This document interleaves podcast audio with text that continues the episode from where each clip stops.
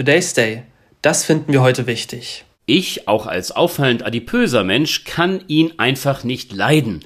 Zu warm, keine Abkühlung in der Nacht, wenig Regen, ständig Sonnencreme, immer auf der Suche nach Schatten. Das ist für mich der Sommer.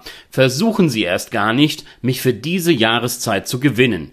Ich bin nicht Schwimmer, halte folglich Freibäder für ganz und gar unnütz und mag tendenziell Eis nicht so sehr lieber Schokolade. Und die wird auch noch viel zu schnell warm in den Monaten von Juni bis Ende August. Die meisten von Ihnen werden den Kopf schütteln.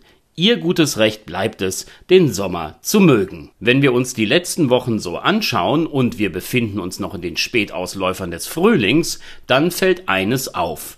Bis auf eine kurze Periode von wenigen Tagen, an denen es etwas kühler war, schaltet das Wetter in zunehmend längeren Strecken nun auf den beginnenden Sommer um. Und abgesehen von einem temporären Zustrom von Kaltluft mit ein paar Schauern und Gewittern zur Wochenmitte, Stichwort Schafskälte, sieht es so aus, als würde die Schönwetterlage länger vor Anker gehen Genau wissen kann man es nie und Vorhersagen über den Zeitraum von bis zu zehn Tagen sind als gewagt zu bezeichnen. Von einem Rekordsommer war schon im Mai die Rede.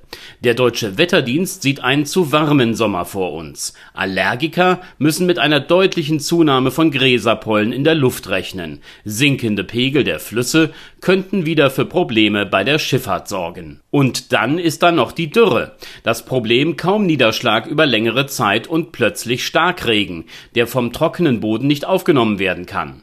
Hinzu kommt die steigende Waldbrandgefahr. Seit 31. Mai brennt es auf einem ehemaligen Truppenübungsplatz bei Jüterburg in Brandenburg.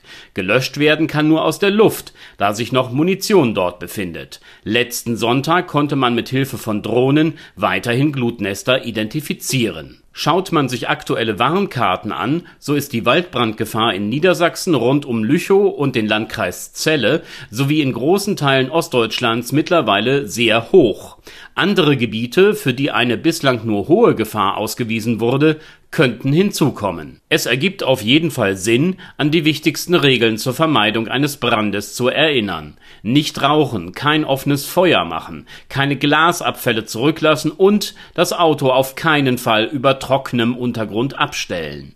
Das Einhalten dieses Brandschutzkodex ist alternativlos. Ja, ich bin und bleibe ein Sommerbrummel. Dennoch wünsche ich Ihnen eine schöne und entspannte Jahreszeit, in der Sie ganz viele wunderbare Momente draußen verbringen können. Schwimmen im See, Sonnen auf der Liege und täglich ein Besuch im nahegelegenen italienischen Eiscafé. Hoffen wir alle nur, dass es nicht zu heiß wird und größere Katastrophen ausbleiben. Haben Sie also einen schönen Sommer 2023. Today's Day ein Projekt von netkiosk.digital